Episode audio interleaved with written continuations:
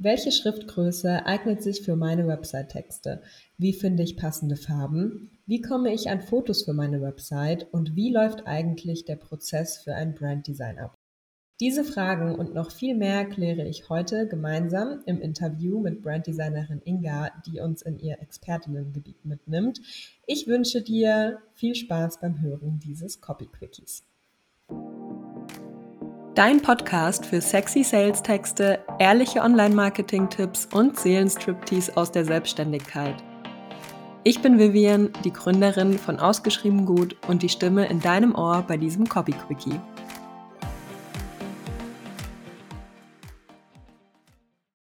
Dann heiße ich dich herzlich willkommen, liebe Inga, in unserer gemeinsamen Podcast-Folge. Ich freue mich sehr, dass du dir heute die Zeit genommen hast und jetzt kenne ich dich ja schon.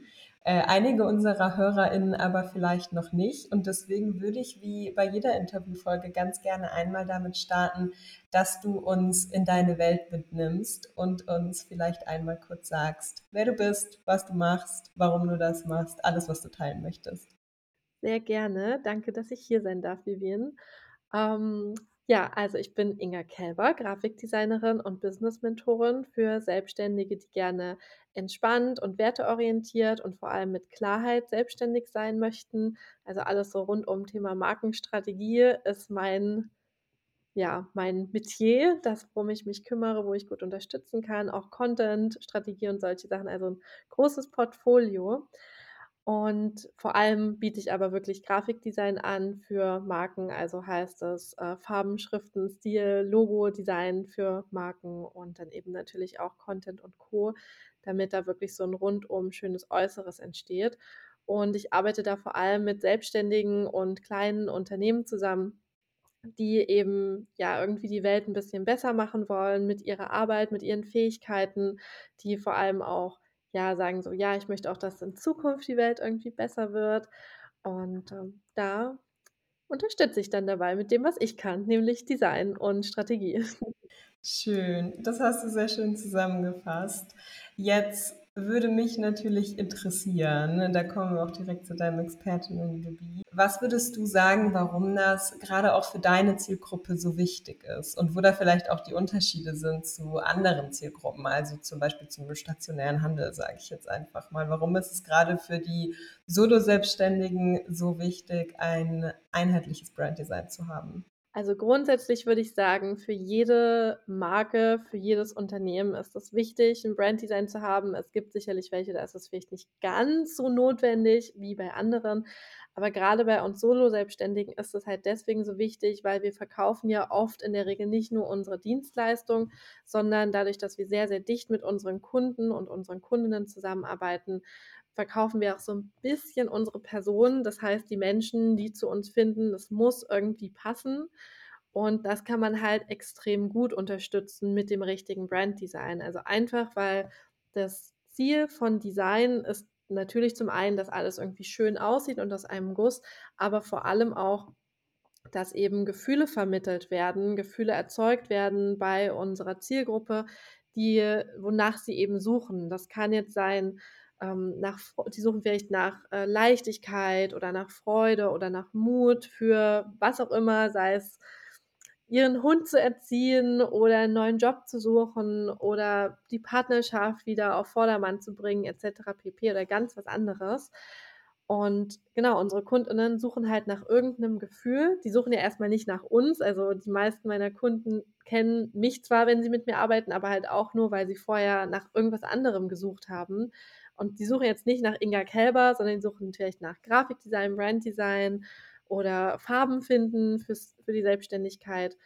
Und wenn sie dann auf meine Seite kommen oder eben auch hier, wenn du jetzt gerade zuhörst, wenn deine Zielgruppe auf deine Seite kommt, dann haben sie halt so direkt einen visuellen Eindruck. Noch bevor der erste Buchstabe gelesen wurde, haben wir den Eindruck von der Person, sei es durch die Fotos, Farben und Schriften. Und der kann halt extrem viel beeinflussen. Das kennen wir ja auch, der erste Eindruck zählt. Und den kann man halt in der Regel nicht so gut wieder gut machen, wenn er nicht schon halbwegs okay war von Anfang an. Ja, total. Vor allem, ich weiß nicht, äh, kennst du mit Sicherheit auch. Wir sind da ja alle so ein bisschen faul und äh, auch so ein bisschen ja, ich sag mal, unsere Aufmerksamkeitsspanne ist einfach nicht die beste, ne? Das bedeutet, es braucht Ja. einfach noch so viel mehr, um in Erinnerung zu bleiben. Und ich glaube, genau das ist es ja auch, was eine Marke ausmacht. Oder würdest du damit gehen, dass eine Marke ja auch irgendwie genau das ist? Genau, das ist dann gleich der nächste Punkt. Also das, was ich jetzt bisher angesprochen habe, war eben so dieser erste Eindruck und danach geht's aber wirklich weiter mit diesem Wiedererkennungswert, was du grad gesagt hast, dass eben Leute, egal ob sie jetzt bei unserer Webseite auf uns treffen, auf Pinterest, auf LinkedIn oder auf Instagram oder unsere Visitenkarte oder 'n Flyer irgendwo liegen sehen, dass es immer so wiedererkennbar ist. Die Fotos sind ähnlich, Farben, Schriften und Co. Also das Visuelle lässt sich einfach wiedererkennen. Wir können ja auch einfach überlegen, wenn wir, ähm, in 'nen Supermarkt gehen von einer Marke, zu der du jetzt immer gehst, wenn der mal grün, mal rot, mal blau, mal lila wäre, du würdest den halt nicht wiedererkennen, weil du, ja, immer denkst, das ist 'ne neue Marke.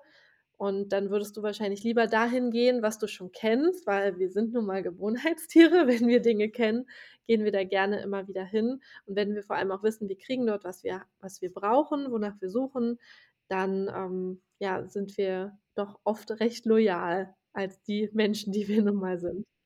Ja, voll. Also, ich komme ja nun so 'n bisschen aus 'nem angrenzenden Bereich. Ich würde aber behaupten, dass es bei Texten genauso ist. Also, auch was du sagst, Konsistenz ist einfach so unfassbar wichtig, auch beim Thema nicht nur Markendesign, sondern auch Markensprache. Wenn ich, äh, ich weiß nicht, in meinen Newslettern die ganze Zeit mega pushy bin und da total auf den Tisch haue mit der Faust und irgendwie, ähm, sehr na, sehr, sehr selbstbewusst, schon fast 'n Ticken zu selbstbewusst bin, dann, äh, mag das total okay sein, wenn das halt zu mir passt. Wenn ich dann aber auf Social Media das kleine Mäuschen bin, dann erschrecken sich die Leute halt auch. Also, ähm, ich glaube, Konsistenz ist einfach in allen Bereichen super wichtig, egal ob das jetzt, Fotos sind, Farben, Schriften, Design, Texte, alles.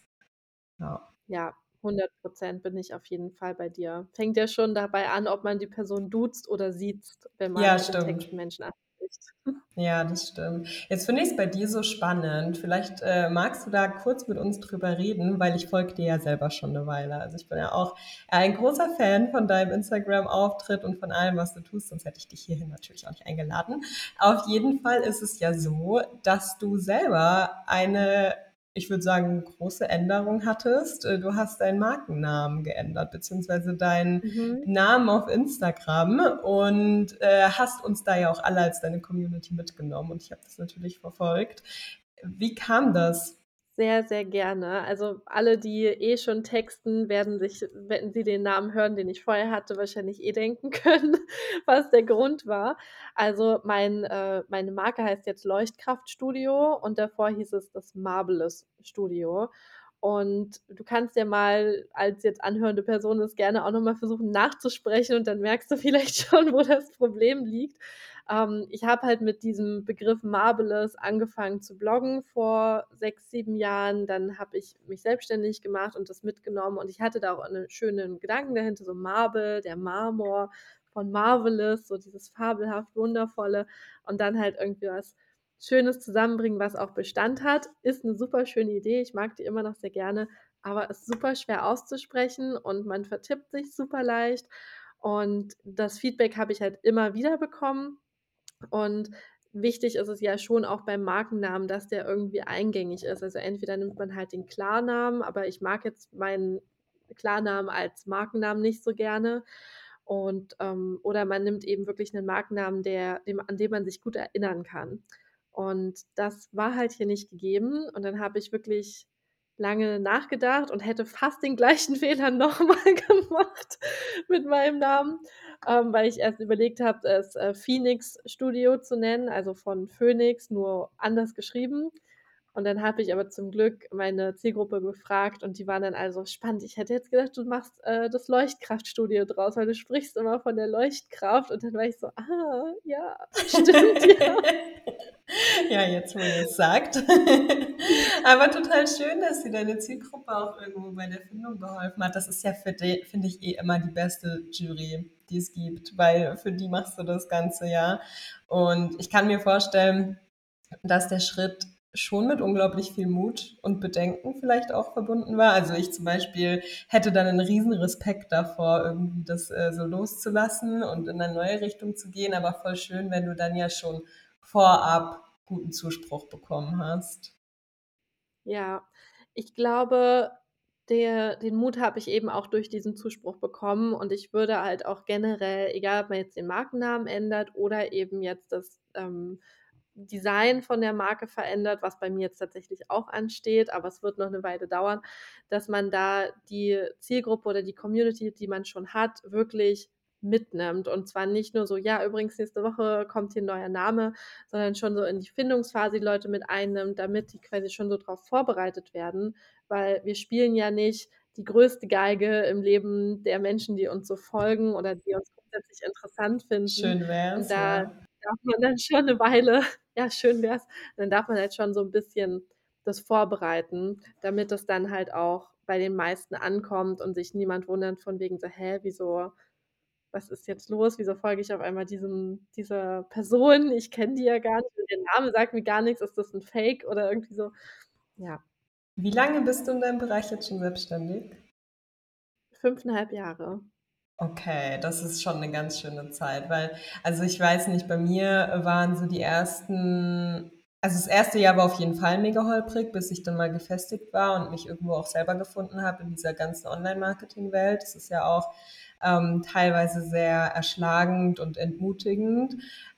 Aber wenn du da schon so lange unterwegs bist, dann darf so 'n Schritt, glaube ich, mal sein. Dann ist es, Ja. äh, schon mal schön. Ja, Wahnsinn. Das, äh, fand ich tatsächlich sehr beeindruckend, aber danke, dass du uns, äh, daran hast teilhaben lassen. Und ich mag das Leuchtkraftstudio sehr gerne.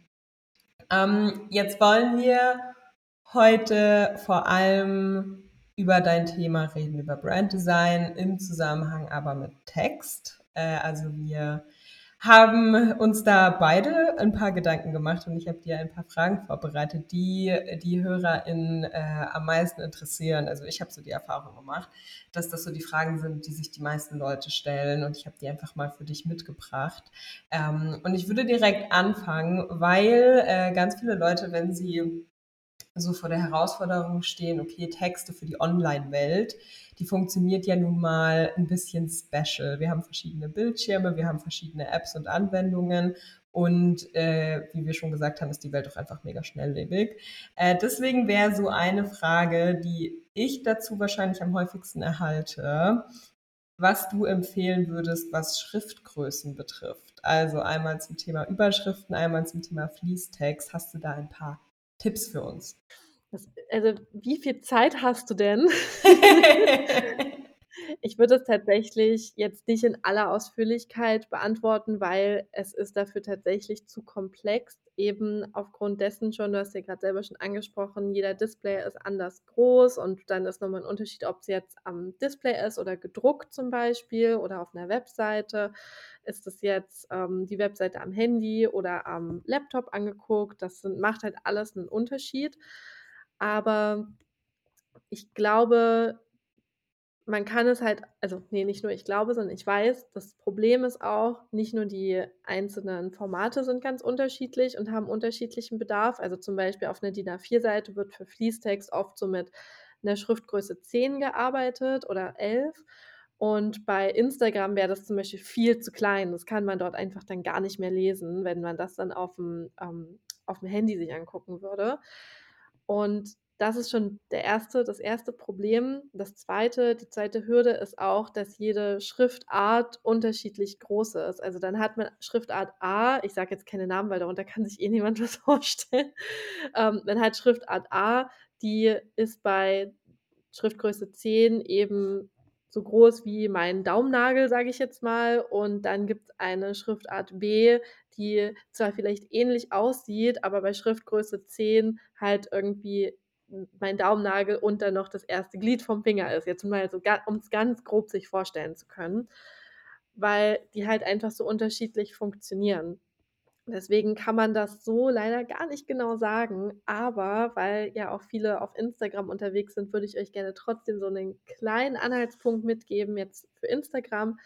Und zwar habe ich die Erfahrung gemacht, wenn's um Fließtexte geht das ist ja immer so das ja, mit das Wichtigste neben der Überschriften. Aber Überschriften kann man sehr individuell groß und klein gestalten.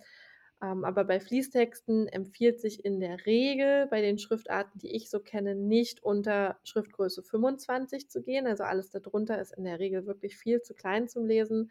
Und über 35 würde ich bei Fließtexten aber auch nicht gehen, weil das dann oft dann einfach schon zu schwer ist und zu groß wirkt. Also es sei denn, man hat wirklich nur so drei Zeilen, aber das ist ja dann kein richtiger Fließtext mehr.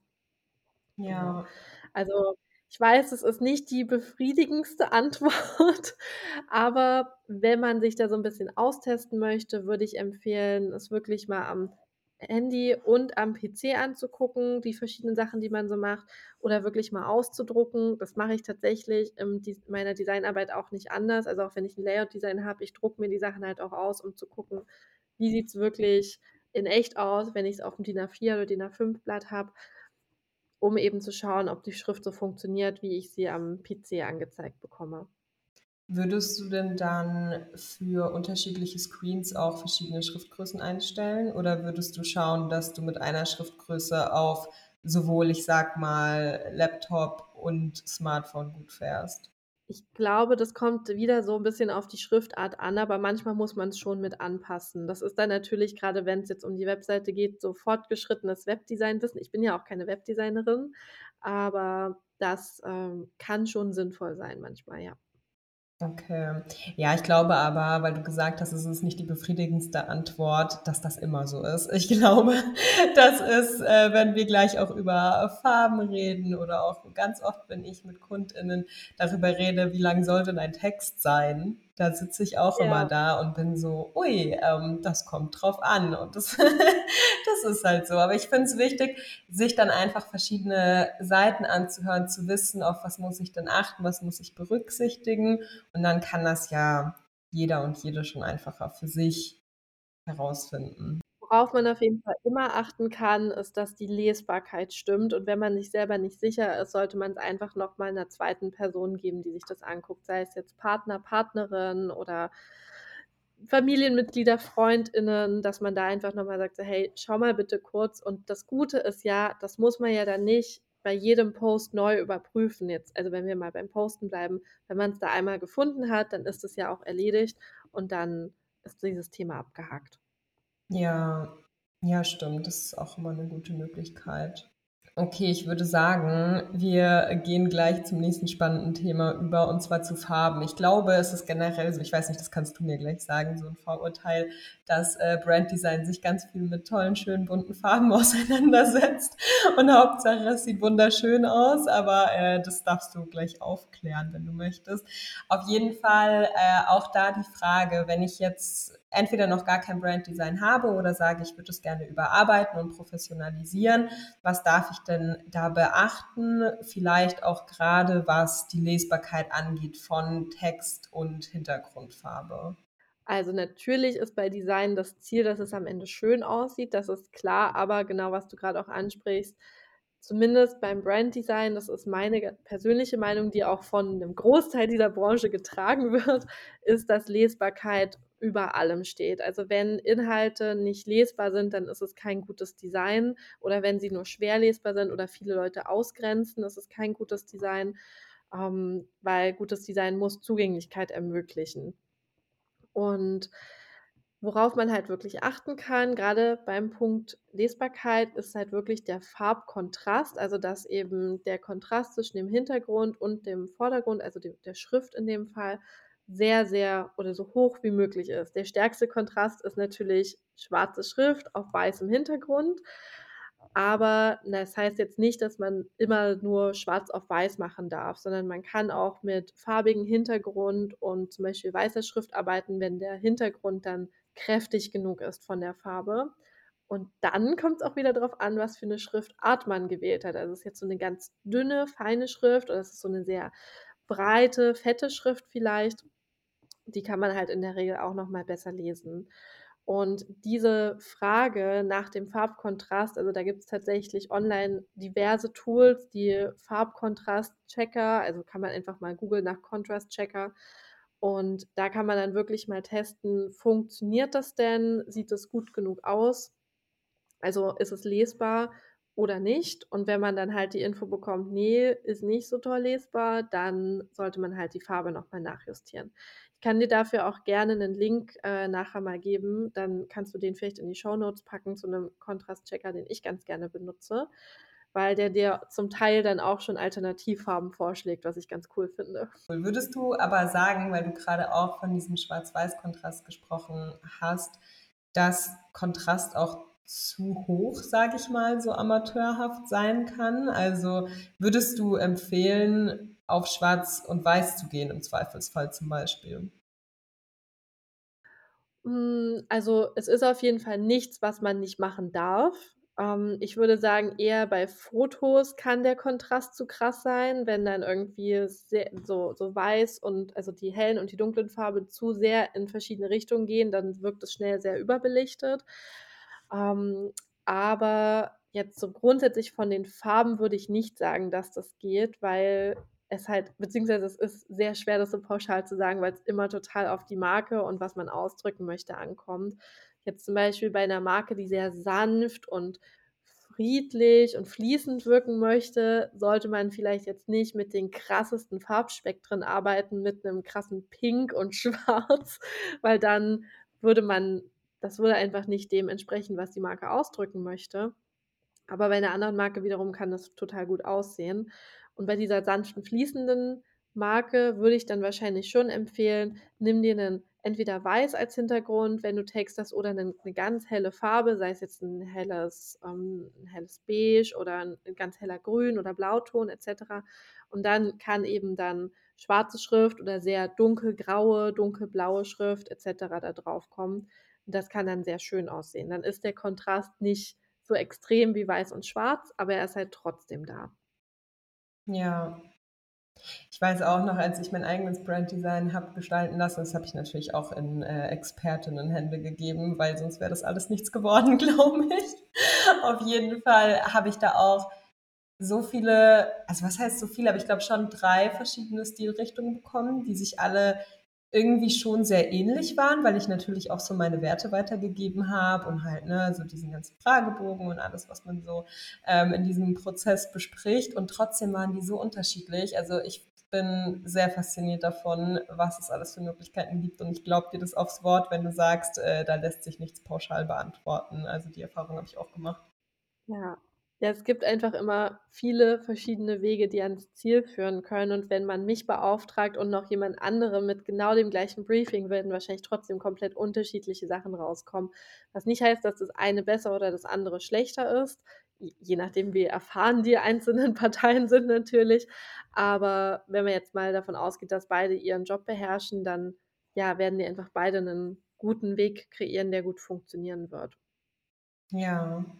Hast du denn noch weitere Tipps für, ähm, gut lesbare, ich sage mal, ansprechend gestaltete Texte für uns? Mhm.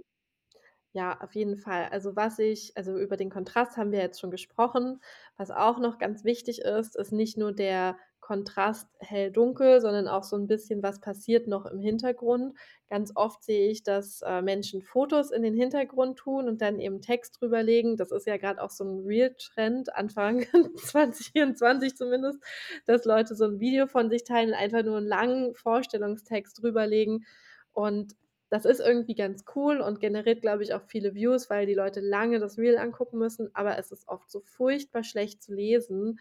Und das liegt einfach da dran, dass je mehr Details wir im Hintergrund haben, desto schwieriger wird's für unser Auge zu erfassen, was vorne steht, weil ja auch Buchstaben durch die vielen Rundungen und, äh, Ecken und Kanten theoretisch ganz viele Details für unser Auge sind, was erfasst wird. Und je mehr da noch dahinter liegt, desto schwieriger wird es für das Auge, diese Details zu extrahieren und aufzunehmen und zu verarbeiten. Und deswegen würde ich sehr empfehlen, wenn man mit Bildern im Hintergrund arbeitet, dann wirklich drauf zu achten, dass die sehr dezent sind, so wenig Details wie möglich oder dass man 'ne sehr, sehr fette Schrift hat und dann eben auch nicht mit Fließtext arbeitet, sondern wirklich nur mit einem Wort oder 2, 3 Wörtern, damit sich das gut voneinander abhebt und wirklich gut lesbar ist. Also, das ist ein Tipp. Ähm, und dann auch generell, damit man's dem Auge so angenehm wie möglich macht, generell Inhalte zu erfassen, wo ja Text dann in der Regel mit 'n 'ne Rolle spielt, ist auch so die Frage nach dem Weißraum. Und damit meine ich jetzt nicht die Farbe weiß, sondern ich meine damit, dass die einzelnen Elemente, zum Beispiel jetzt bei 'nem Post oder auch bei 'ner Workbook-Seite oder bei 'ner Präsentationsseite, dass alle Elemente genug Luft zum Atmen bekommen. Und ihr könnt euch das so 'n bisschen so vorstellen wie 'nen Aufzug, wo draufsteht, da passen maximal 10 Leute rein.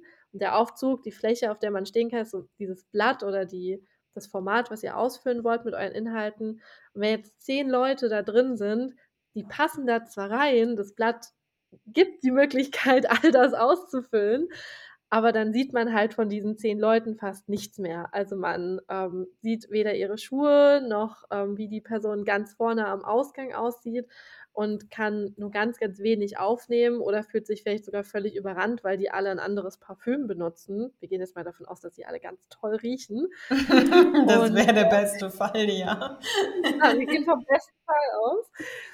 Aber durch dieses durch diese große Ansammlung an Menschen ist es halt einfach unfassbar schwer, das alles aufzunehmen und wahrscheinlich geht man mit Kopfschmerzen am Ende raus, wenn man dann an der eigenen Station angekommen ist. Und besser ist es eben, um jetzt wieder auf das Design zurückzukommen, wenn alle genug Luft zum Atmen haben, wenn statt 10 Leuten vielleicht nur 4 oder 3 im Raum sind und der Rest des Aufzugs eben leer ist und man, wenn man das denn möchte, so aus 'n Augenwinkeln so 'n bisschen gucken kann: „Wie sehen die anderen aus? Was machen die so?“ Ähm, ich will jetzt hier nicht zum, äh, Begaffen in der Öffentlichkeit aufrufen, aber dass man sich das so vorstellen kann. Und das ist halt auch beim Design wirklich 'ne große Sache, dass wir eben nicht so viele Elemente draufpacken, nicht noch mal 'ne ähm, 'ne Glühbirne, die aufleuchtet und 'nen Pfeil und, äh, noch irgend 'n Foto und was weiß ich, um die Bedeutung des Inhalts zu unterstreichen, sondern da wirklich bewusst zu überlegen: „Okay, was macht jetzt wirklich Sinn?“ Und, ähm, da dann wirklich drauf zu achten, wie gesagt, dass alles Luft zum Atmen hat. Ich finde den Aufzug-Vergleich, den du bezogen hast, sehr schön. Ich glaube, wir können uns auch sehr gut alle mit diesem Gefühl identifizieren, wie das ist, wenn's zu eng wird im Aufzug und wie froh wir sind, wenn wir da wieder rauskommen.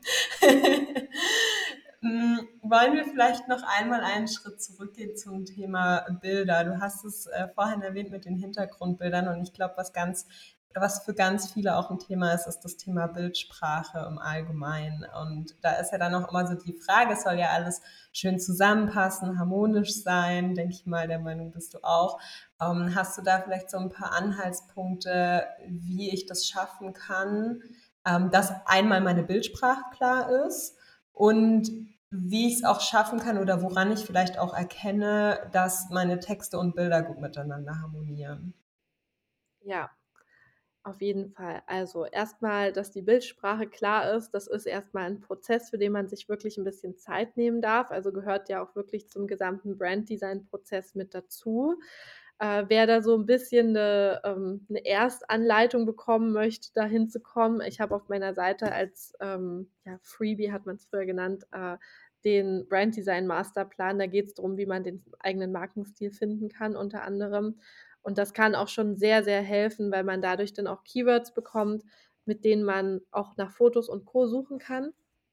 Und wenn man halt erst mal den eigenen Markenstil gefunden hat, ist es oft auch leichter, Bilder zu finden, weil man dann weiß, in welche Richtung man eigentlich gucken muss. Also, brauche ich Bilder, die eher warm sind, die so Makroaufnahmen sind zum Beispiel oder Bilder mit Menschen oder Bilder, wo vor allem Technik drauf ist et cetera pp. Also, da gibt's ja diverse Möglichkeiten.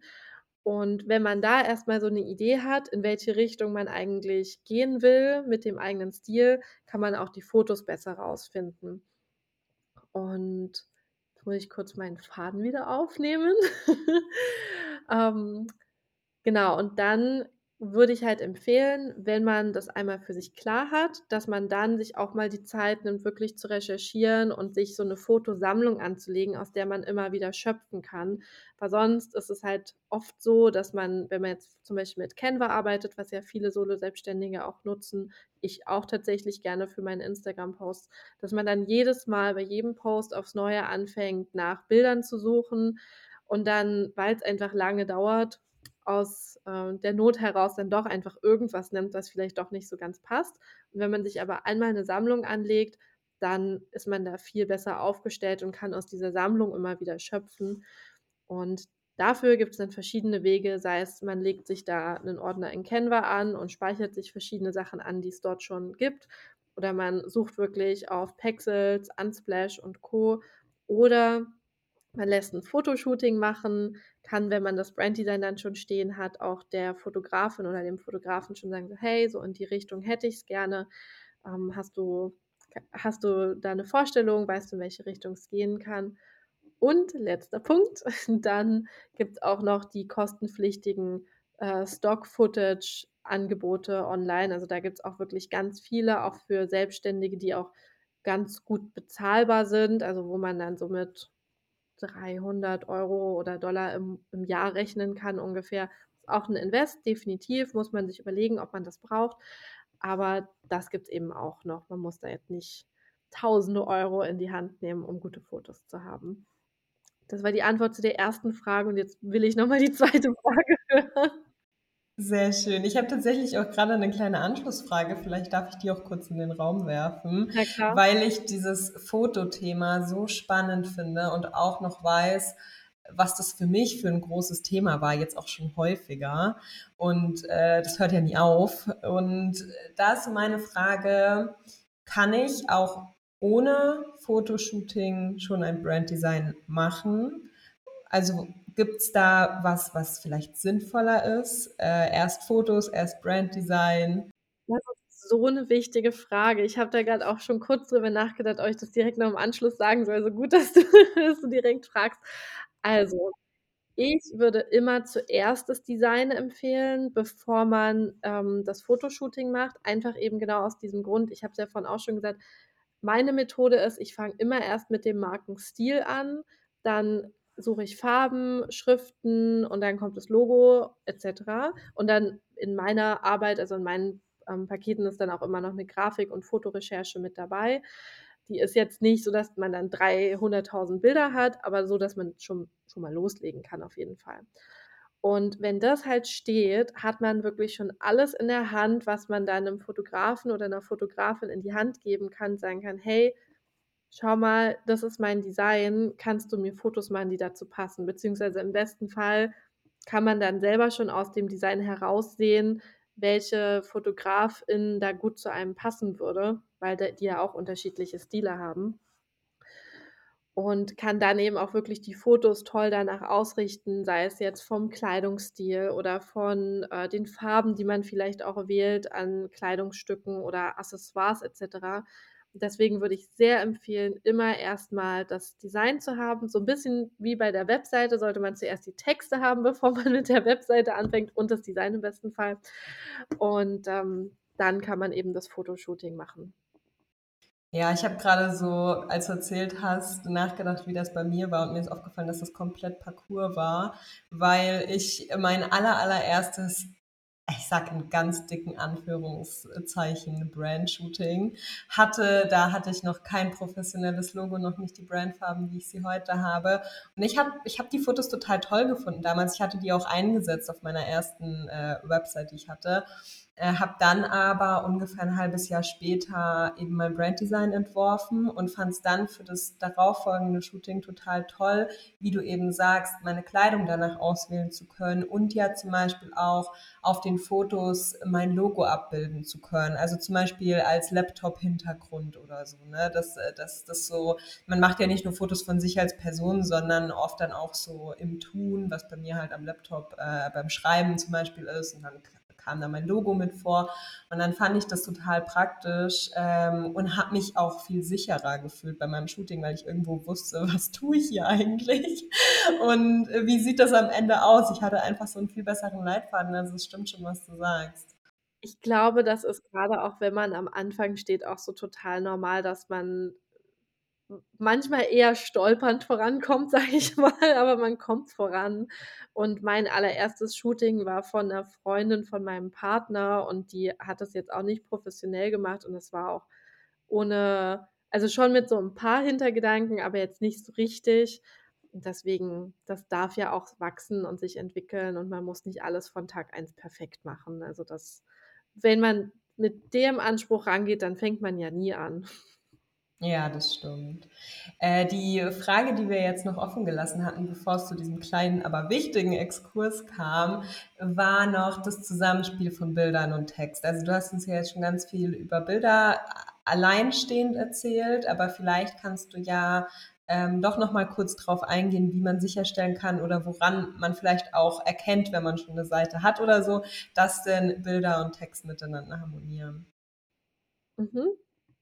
Also, wovon ich auf jeden Fall großer Fan bin jetzt ganz kurz vielleicht nur noch mal zur Einordnung. Es gibt ja noch mal 'n Unterschied zwischen Bildern und Grafiken. Also, Grafiken können wirklich alles sein von kleinen Icons über irgendwelche organischen Formen, die einfach nur schön aussehen, sage ich jetzt mal, bis hin zu irgendwelchen Sketchzeichnungen oder ganz oder 3D-Grafiken et cetera und dann eben Bildern, die ja in der Regel fotografiert sind oder mittlerweile ja auch KI generiert et cetera und die dann eben quasi 'n ganz konkretes Format haben. Ähm, deswegen, ich würde jetzt mal auf die Bilder eingehen, weil du danach gefragt hast.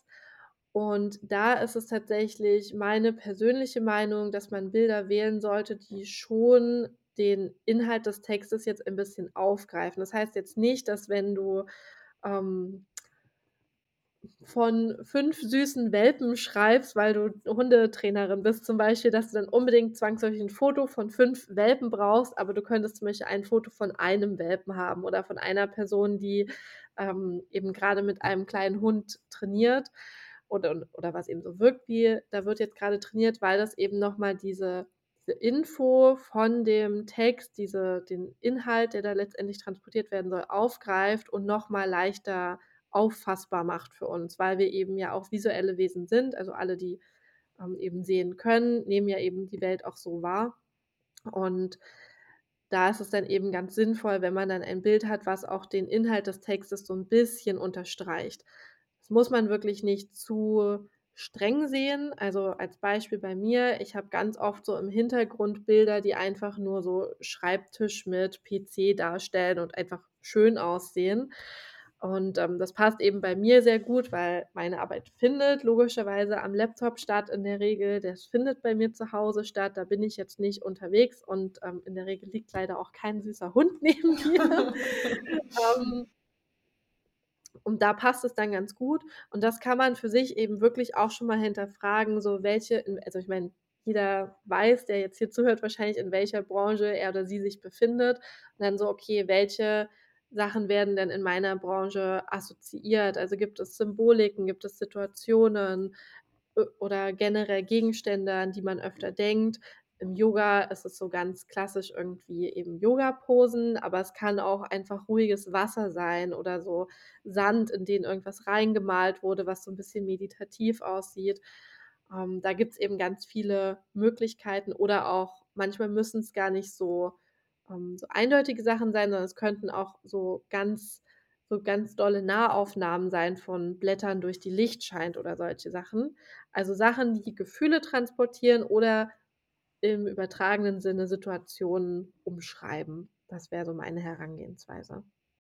Ja, ich finde es auch immer sehr wichtig, dass sich das beides ergänzt. Also, wenn ich im Text von dem einen schreibe und meine Bilder 'n ganz anderes Gefühl auslösen, dann ist das eher ungünstig.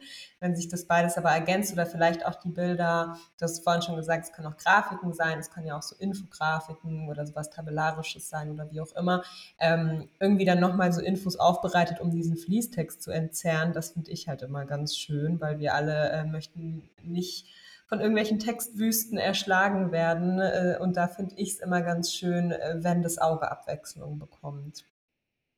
Ja, auf jeden Fall. Bin ich auch ganz bei dir. Sehr schön. Wenn ich jetzt an dem Punkt stehe stehe ich ja zum Glück nicht mehr, aber wenn ich jetzt an dem Punkt stehe oder vielleicht noch mal stehe man kann sich ja auch, ähm, nach ein paar Jährchen für 'n neues Branddesign entscheiden und sage, ich würde damit gerne starten. Ich würde ich ich würde das gerne professionalisieren, meinen Auftritt. Ich würde gerne plump gesagt zur Marke werden. Wie darf ich mir den Prozess denn vorstellen? Also angenommen, ich hole mir dafür natürlich eine Expertin an meine Seite. Ähm, wie läuft so ein Prozess in der Regel ab? Was muss ich vielleicht vorher schon wissen oder parat haben?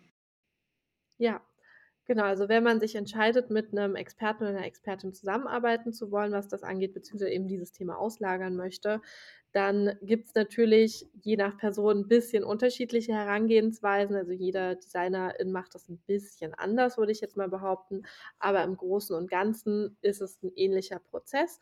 Was man vorher haben sollte, im besten Fall kennt man schon seine Zielgruppe 'n bisschen, beziehungsweise weiß einfach generell, was man anbieten möchte und hat einfach auch so Klarheit über: „Was will ich eigentlich mit meiner Arbeit erreichen?“ Also, dass man schon mal so grob formulieren kann: „Welche Gefühle will ich eigentlich auslösen in meiner Zielgruppe?“ Und, ähm, vielleicht, wenn man eben schon Design hat, kann man auch direkt schon sagen, was einem eigentlich nicht gefällt an dem, was man grade hat. Das heißt jetzt nicht, dass man sagen muss: „Ich würde gerne diese Schrift mit dieser ersetzen“ oder „Ich möchte statt dem Grün jetzt gerne blau“, sondern man kann sagen: „Es fühlt sich die Farben fühlen sich nicht mehr stimmig an, es ist mir zu schwer oder es ist mir zu verspielt.“ Also, wirklich in den eigenen Worten das gerne formulieren. Damit kann ich sehr viel anfangen.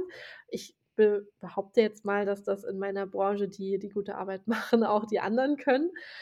Und, ähm, das ist halt dann schon mal super hilfreich, weil dann hat man schon mal so 'nen Anhaltspunkt. Und dann bei mir ist es jetzt so, ähm, gesetzt den Fall, du entscheidest dich jetzt, ähm, mal mit mir zu sprechen oder mit mir arbeiten zu wollen, dann haben wir erst mal 'n Erstgespräch, ganz unverbindlich. Da schauen wir: „Wie kann ich dir wirklich helfen? Ähm, was für 'n Paket brauchst du? Wann möchtest du loslegen? Bin ich überhaupt die richtige Person für dich?“ Das ist ja auch ganz wichtig, weil, ähm, es ist alles nix gewonnen, wenn man viel Geld für 'nen Designer oder 'ne Designerin ausgegeben hat, wo dann das Ergebnis am Ende irgendwie gar nicht passt, weil die Person sich mit der, ähm, Thematik irgendwie nicht verknüpfen kann, sage ich jetzt mal, oder nicht so richtig reindenken kann. Also, das schaue ich schauen wir da als Allererstes, auch ob's zwischenmenschlich passt. Und wenn's dann so ist, dass beide Seiten sagen: „Ja, das sieht gut aus, ich habe Lust, ich möchte das mit dir machen“, dann gibt's erst mal die Anzahlungsrechnung und dann geht der Prozess los. Und bei mir ist das dann folgendermaßen: Als Erstes bekommst du 'n umfangreiches Workbook, also so 'n Briefing-PDF mit ganz vielen Fragen zu dir, zu deiner Marke. Und tatsächlich ist das Feedback von meinen KundInnen da auch schon immer, dass das schon sehr viele Aha-Effekte mit sich bringt, wenn man sich da auch wirklich noch mal intensiv mit der eigenen Marke auseinandersetzen darf. Also, mit der Marke, mit der Zielgruppe, Produkten und so weiter und so fort. Vieles, worum sich, ähm, einige einfach nicht regelmäßig Gedanken machen, weil man ja auch so im Businessprozess immer drin ist und sich selten die Zeit nimmt, sich mal hinzusetzen und sich das alles so zu durchdenken. Und wenn es dann so weit ist, dann nehme ich mir das an, bereite dann noch mal 'nen Call vor. Das ist tatsächlich jetzt das, was sich bei mir so in den letzten 2, 3 Jahren sehr bewährt hat, wirklich dann noch mal, bevor's richtig in die Kreation geht, noch mal sich zusammenzusetzen. Ich zeige dann schon so 'n paar Richtungen, in die es gehen könnte. Also, wir besprechen das dann wirklich sehr intensiv. Und dann, wenn ich das Gefühl habe: „Okay, alle Fragen sind geklärt, ich habe jetzt 'ne gute Vorstellung“, dann geht's in die Kreation. Und bei mir ist es 'n bisschen anders als das, was du vorhin beschrieben hast, Vivien, von deinem, äh, Designprozess. Bei mir gibt's nämlich mittlerweile nicht mehr mehrere Varianten, die ich vorstelle, sondern ich arbeite mit der Ein-Konzept-Methode. Die hat sich ebenfalls bewährt in den letzten Jahren, weil ich mich dann komplett auf ein Design konzentrieren kann und eben auch der Aufbau, wie wir da hinkommen, ist 'n bisschen anders, als ich's noch, äh, zu Beginn meiner Designkarriere gemacht habe. Das heißt nämlich, ich werde als Erstes so 'n äh, ein Mood-Konzept kreieren, also so erst mal so 'n um die Stimmung aufzugreifen. Da sieht man dann schon ganz viel von Farben, Grafiken und Fotos und Schriften natürlich. Ich greife auch die Marke noch mal auf, fasse alles zusammen. Und da gibt's dann die Möglichkeit, schon das erste Mal so Korrekturen vorzunehmen, falls ich das noch nicht so ganz richtig aufgegriffen habe. Klingt das so weit nachvollziehbar? Ich monologisiere hier schon so vor mich hin, deswegen will ich dich kurz abholen. Ich finde das sehr nachvollziehbar, ja. Und ich, äh, lausche gespannt. Ich darf ja auch hier 'n bisschen was Okay. dazulernen. Super. Genau, und dann, ähm, genau, stelle ich das, äh, eben vor, beziehungsweise schicke die PDF dazu raus. Da sind dann auch viele Erklärungen noch mit dabei. Und wenn dann eben der Kunde oder die Kundin sagt: „Ja, das gefällt mir so, das da fühle ich mich abgeholt, beziehungsweise das entspricht der Marke, die ich verkörpern möchte“, dann geht's so in die Feinjustierung und in die Logokreation, wo ich dann wirklich noch mal alles gebe und wirklich das Ganze dann in richtig schöne Form gieße. Und dann sehen wir uns noch mal persönlich.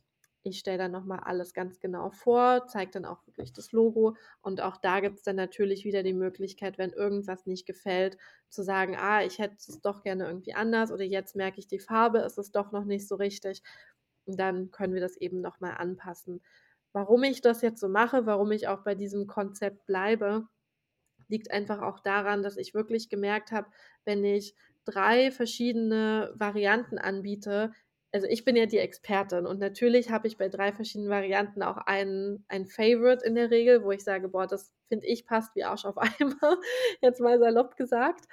Ähm, und oft ist es so, weil ja meine Kundinnen keine Experten in diesem Bereich sind und auch gar nicht sein sollen, dass sie sich dann nicht so richtig gut entscheiden können und dass es dann so ist, äh, so ein: „Ah ja, mir gefällt irgendwie schon da das Orange 'n bisschen besser als dort und aber von dem Logo da mag ich das ganz gerne und können wir das nicht zusammenbringen?“ Und dann ist dann oft so gewesen, dass ich dann so Kompromissdesigns erstellen musste. Ich meine, natürlich habe ich dann auch beraten und auch erklärt, aber dann ist es tatsächlich öfter mal gewesen, dass dann hieß so: „Nein, nein, ich möchte es jetzt so, weil ich finde das schöner.“ Und natürlich, Schönheit ist wichtig beim Design, aber wir haben ja vorhin schon besprochen, das ist nicht das Einzige, was wichtig ist. Und seitdem ich eben mit dieser Ein-Konzept-Methode arbeite natürlich gibt's manchmal noch Korrekturschleifen, aber sie sind viel klarer und viel präziser und meine Kundinnen können viel besser sagen, was ihnen gefällt und was nicht, statt dass man dann eben aus 3 verschiedenen Entwürfen sich Verschiedenes zusammenschustert. Das ist so meine Erfahrung. Ja, ich finde es ehrlich gesagt auch total schön und kann mir vorstellen, dass es 'ne gewisse Form der Erleichterung bringt, weil ich finde mich da total wieder, was du sagst mit man kann sich dann am Ende bloß nicht entscheiden. Und das habe ich ja vielleicht vorher schon. Also, wenn ich zu dir komme, bin ich wahrscheinlich auch schon in so 'ner sehr unsicheren Phase. Ähm, es ist ja auch 'n unglaublicher Findungs und Stärkungsprozess noch mal, so 'n Branddesign ausarbeiten zu lassen oder auszuarbeiten. Und wenn ich dann, äh, wenn's eigentlich grade schon auf der Zielgeraden ist, noch mal von so Unsicherheit eingeholt werde, finde ich, äh, ist es eher, ähm, ungünstig. Und ja, wie du schon sagst, dann ist das Ergebnis vielleicht auch wieder nichts Halbes, nichts Ganzes. Und ich finde es auch total schön, weil ich möchte ja dann auch deine Expertinnenmeinung und da ist ja auch sehr viel Strategie dahinter. Du entwirfst ja nichts, äh, aus Jux und Tollerei und weil's auch so schön aussieht, sondern da fließt ja ganz viel mit rein. Und deswegen finde ich das total spannend, das jetzt auch noch mal so von dir zu hören. Und ja, doch, ähm, für mich ist das sehr schlüssig. Danke dir, da bin ich froh. Ich finde auch also, wie gesagt, für mich hat sich diese Methode auch sehr bewährt. Seitdem ich die das 1. Mal angewandt habe, habe ich we deutlich weniger Korrekturschleifen und die Kundinnen sind am Ende alle sehr happy.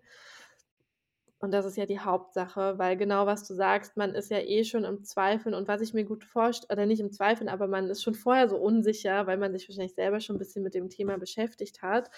Und wenn man dann halt sich am Ende entscheidet, könnte ich mir gut vorstellen, dass dann doch öfter mal noch so dieser Gedanke kommt: „Ah ja, vielleicht hätte ich doch Logo A und Farbe Ja. C wählen sollen.“ Ähm, ja, das das das umgeht man damit halt so 'n bisschen, weil klar, es gibt noch 1.000 andere Optionen, diese Marke zu gestalten, habe ich ja vorhin schon gesagt, aber wenn man das gar nicht so sieht, diesen Umfang, dann kann man sich halt auch leichter entscheiden. Bisschen wie im Unverpacktladen, da gibt's auch nur eine Sorte Spirelli und nicht 10 verschiedene.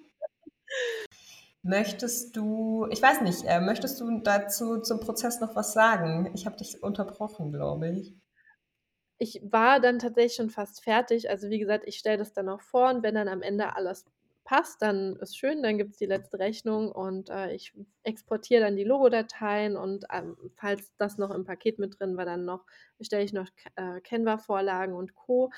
Und, ähm, dann kann man damit halt rausgehen. Also, dann kann man direkt loslegen. Ich erkläre auch alles. Also, ich bin auch stehe auch immer zu allen Fragen zur Verfügung, weil mir natürlich klar ist, dass auch im Designbereich vieles nicht so ganz klar ist, sei es jetzt Schriftlizenzen oder Farbcodes oder was auch immer. Das gebe ich natürlich dann an Wissen alles weiter, was ich da weitergeben kann.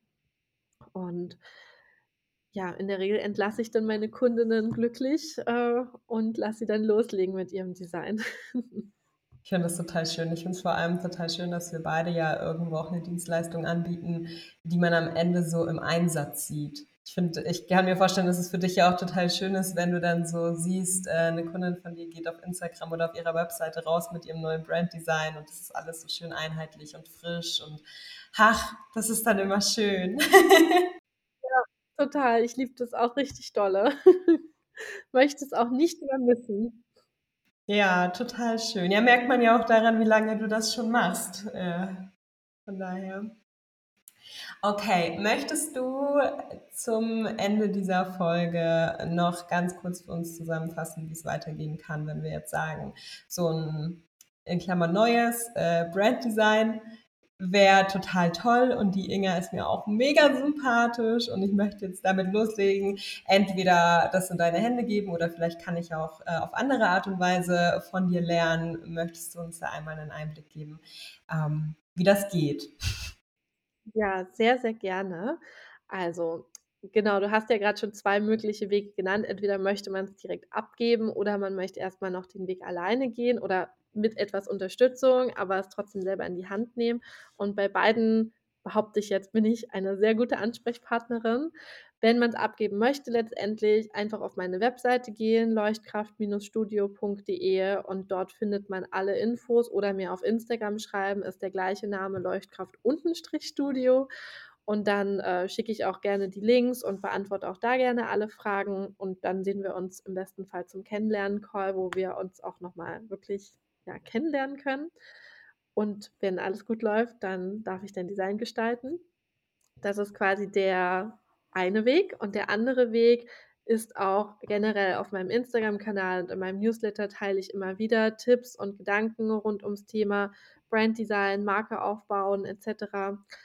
Und, ähm, neben diesen kostenlosen Sachen habe ich aber auch seit letztem Jahr einen Branddesign-Kurs, den man kaufen kann, damit man dann eben wirklich da auch durchgeführt wird, also durch dieses Konzept, was ich jetzt vorhin auch schon so erläutert habe. Das habe ich quasi aufbereitet für NichtDesignerInnen, damit man eben sich selber 'n Branddesign mit Canva erstellen kann, wenn man jetzt noch nicht das Budget vielleicht hat, um in 'n großes Branddesign-Projekt zu investieren, was dann eben Eins-zu-eins von der Person gemacht wird.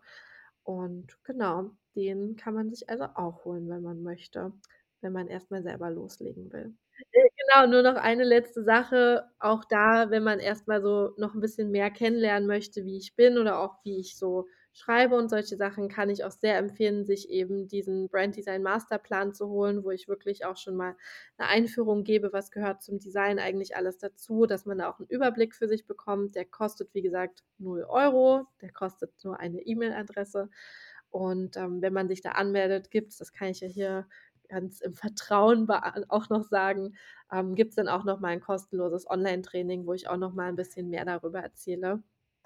Also, da gibt's schon ganz viel kostenlos auf jeden Fall, was weiterbringen kann und freut mich natürlich, wenn ich dann unterstützen darf auf die eine oder andere Weise.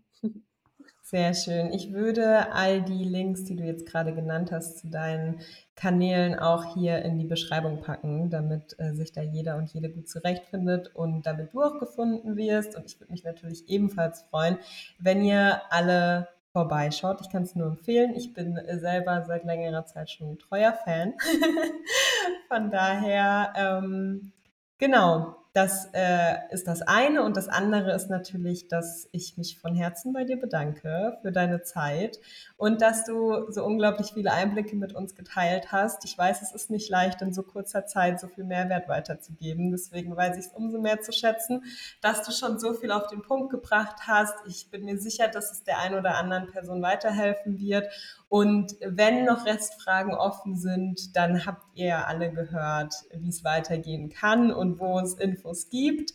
Und dann würde ich sagen, vielen lieben Dank für dich und deine Zeit. Und ja, ich habe mich sehr gefreut, dich hier zu haben.